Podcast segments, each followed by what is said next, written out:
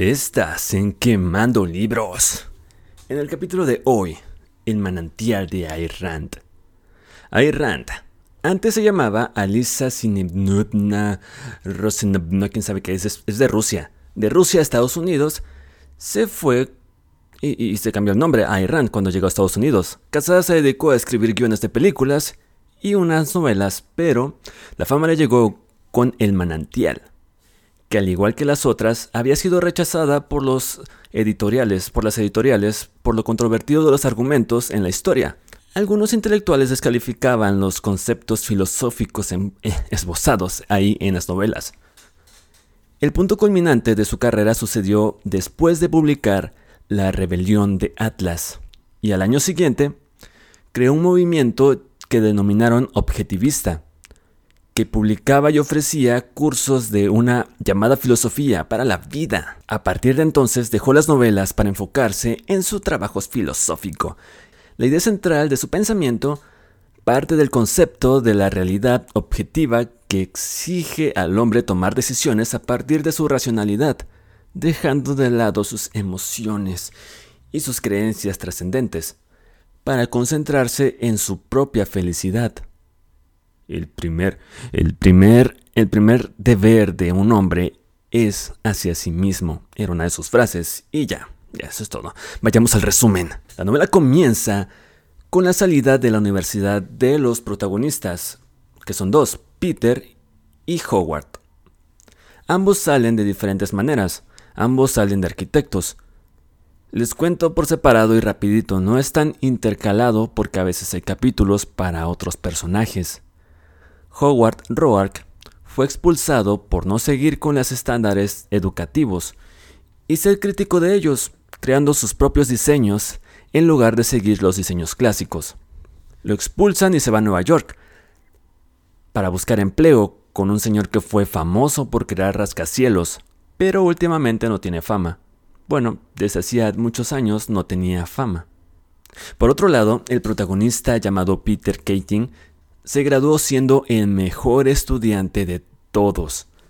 Le ofrecen una beca para estudiar algo en una escuela de artes en París, pero también le ofrecen un puesto con un famosísimo arquitecto llamado Ted Mosby. Ted Mosby, arquitecto. Que diga Guy o Guy Francois, Francois, que es toda una firma de arquitectos más de la más famosa de los famas de las arquitecturas. Rechaza la beca por empezar a trabajar con esa compañía. En el trabajo va cada vez aumentando su puesto, abriéndose camino, aunque no porque fuera muy bueno en arquitectura. Todo para acercarse a uno de los jefazos de la firma. De vuelta con Howard Roark, después de ganarse el puesto eh, con el ex famoso arquitecto, en su empresa donde casi no gana nada, donde a veces se queda sin comer, pero quiere estar ahí. Bueno, la empresa está por quebrar. Y Howard se va haciendo más amigo de este señor arquitecto ex famoso. Ellsworth Toohey es un escritor crítico de arquitectura, publica libros y artículos alabando al arquitecto famosísimo Ted Mosby. Ted Mosby, arquitecto sexual. Que diga Goy Francois. Al mismo tiempo, le caga y le revienta de todo al otro ex arquitecto con el que está Howard. Este crítico de arte, de arquitectura, tiene su propio capítulo donde nos muestra que desde niño siempre ha sido inteligente y astuto, ganando debates a diestra y siniestra como Agustín Lajes, se la pasa leyendo y de adulto, casualmente hizo una crítica que le gustó al dueño de un importante periódico y así hace artículos y críticas y tiene su propia sección en el periódico. Este crítico tiene una sobrina. El protagonista, Peter Keating, anda de novio con la sobrina desde hace mucho tiempo. La chica está perdidamente enamorada de Peter. Aunque se ven poco y Peter cree que ella es tonta, pero está con ella por no sentirse solo y saber que está siempre ahí para él. La empresa en la que estaba Howard quiebra y Peter le convence de trabajar en la empresa del famosísimo Ted Mosby, que diga, el Goy Francois aquel. Peter ahora era diseñador jefe, o jefe diseñador. Howard era un subordinado más. ¿Recuerdan que les dije que Peter no era bueno en arquitectura? Bueno, pues no lo es. Entonces, cuando trabaja en diseños, va con Howard, que le hace todo el trabajo sin nada a cambio. Sin nada. No es que fueran grandes amigos, pero Howard era, bueno, era chido. Un día Howard, que es rebelde con las ideas conformistas de, los arquitectos, le rechaza al mismísimo Guy Francois hacer un diseño para él al estilo de su ex jefe, ex jefe arquitecto famoso, y en ese momento lo despiden. Howard se las arregla para conseguir un trabajito de un diseño de un edificio, algo modernista para alguien medio famosillo, pero se detienen. Se detienen las obras por una huelga que por debajo del agua estaba controlada por el crítico de arquitectura y escritor, el Tuji, el Edward Tuji, el que les dije. Cuando termina la huelga, otro vato contrata a Howard, a Howard Roark, para una casa, para que diseñe una casa medio loquilla, su propio diseño de la nada a mano libre. Entonces Roark con esto abre su propia oficina. Mientras tanto, de nuevo con Peter, este conoce a la hija de el jefe Guy Francois, la chica llamada Dominique. Se siente profundamente atraído por ella por una belleza física que, que la pintan como si fuera una Afrodita. Comienza a perseguirla a pesar de que está ahora comprometido con la hija, bueno, perdón, con la sobrina del Edward Tuji. Dominic considera muy pendejo a Peter y le aburre en general la gente. De vuelta con Howard, tiene un poco de éxito momentáneo, pero todo se viene abajo por enojar a muchísimas personas termina cerrando todo y se va a trabajar a una cantera o algo así de minero. Cerca de ahí, una mujer tomaba vacaciones y vio a Roark, que lo describen como feo en general, pero ella queda hipnotizada por su belleza, bueno, por su no belleza, considerándolo muy atractivo, muy masculino. Piensa que solo es un obrero de ahí. Roark también la ve, no hablan, no hablan nada, Solo ella va de vez en cuando por ahí, solo para verlo y que la vea. Quiere torturarlo con su belleza, pero este parece indiferente. Pero una noche, Roark llega a su casa y sin hablar ni nada, la somete y la viola. Violines de orquesta sinfónica.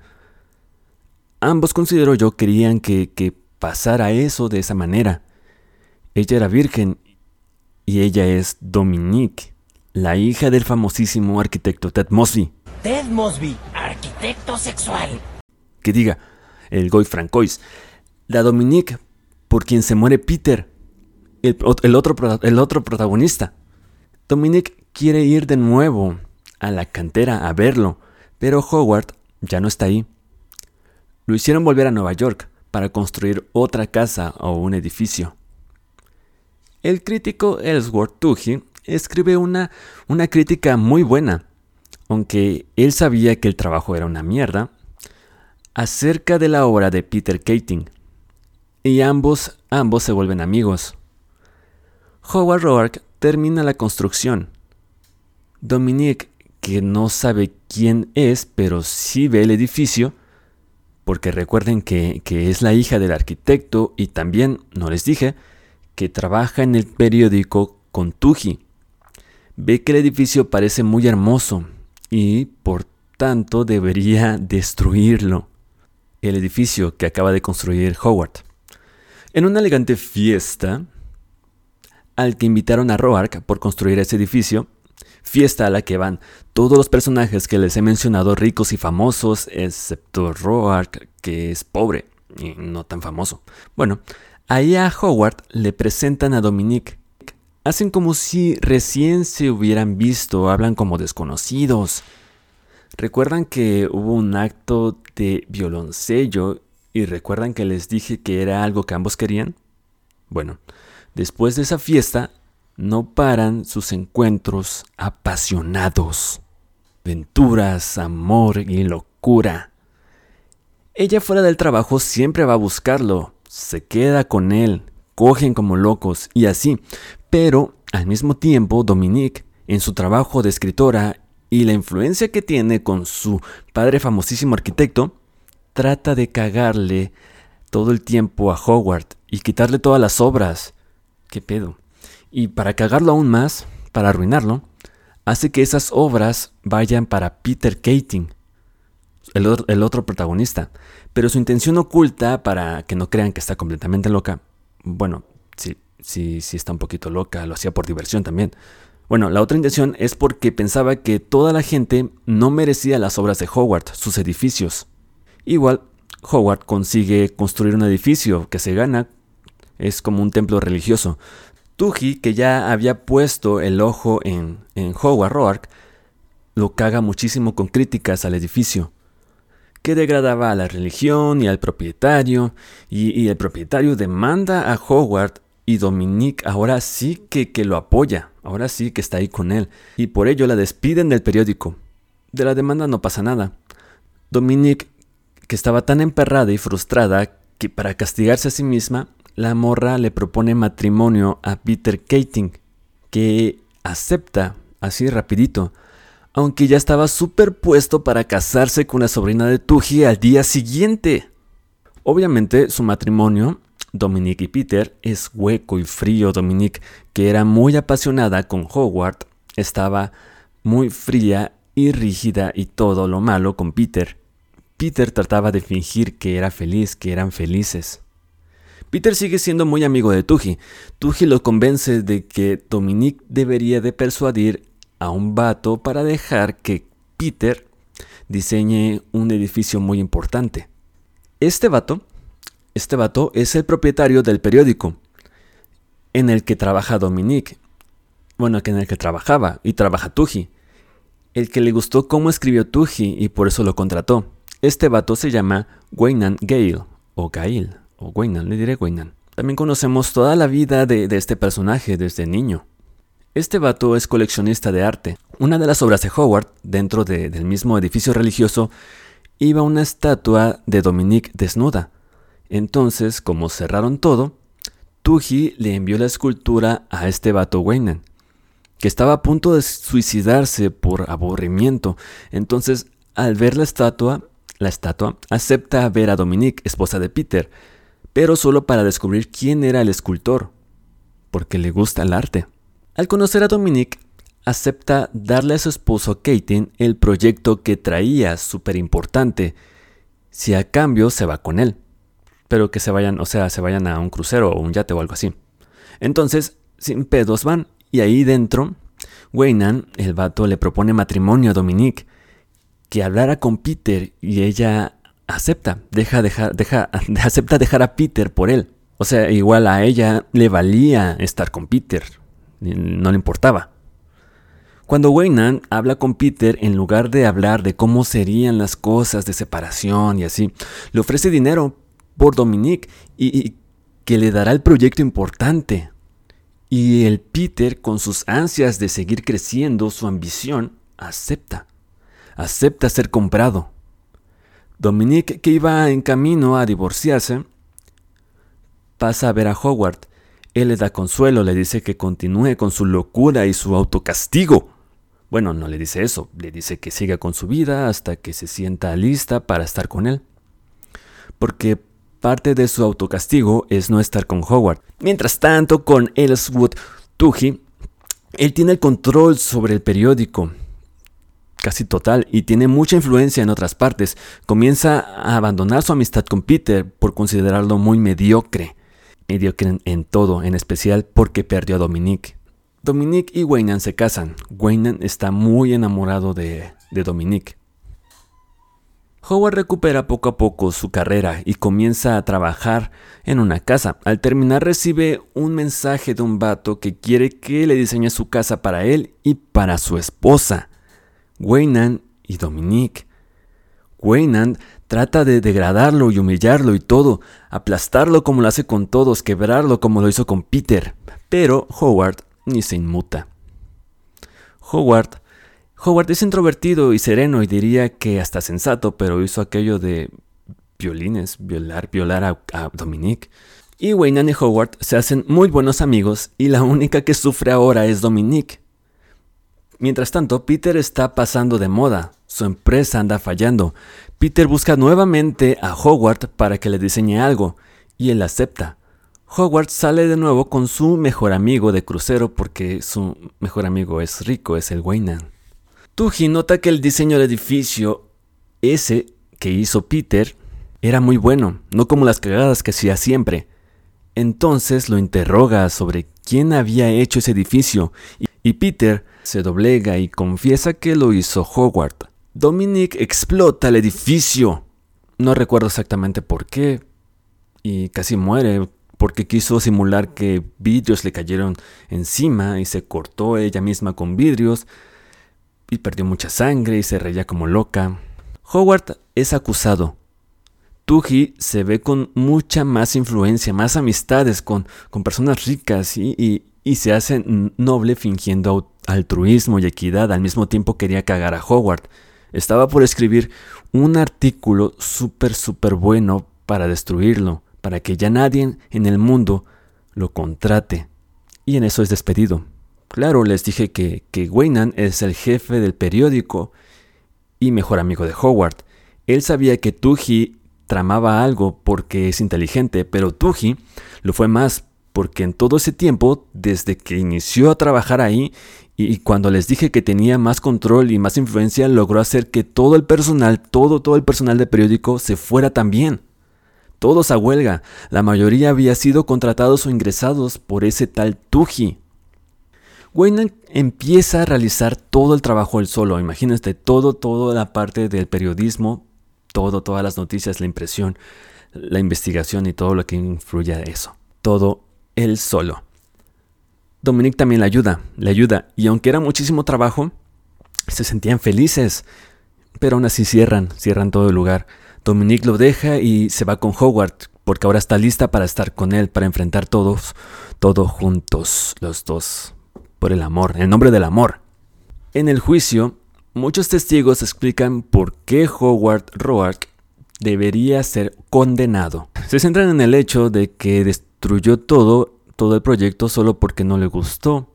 No le gustó lo que sucedía con su diseño. Roark se pone de pie y da un discurso, da un discurso de casi 30, 40 páginas, casi no habla en toda la novela, no habla. Y de repente, boom, explica por qué el creador es más importante que otras personas y por qué un creador debe ser respetado, un autor. Habla sobre los males del colectivismo, que se extendió por todo el país.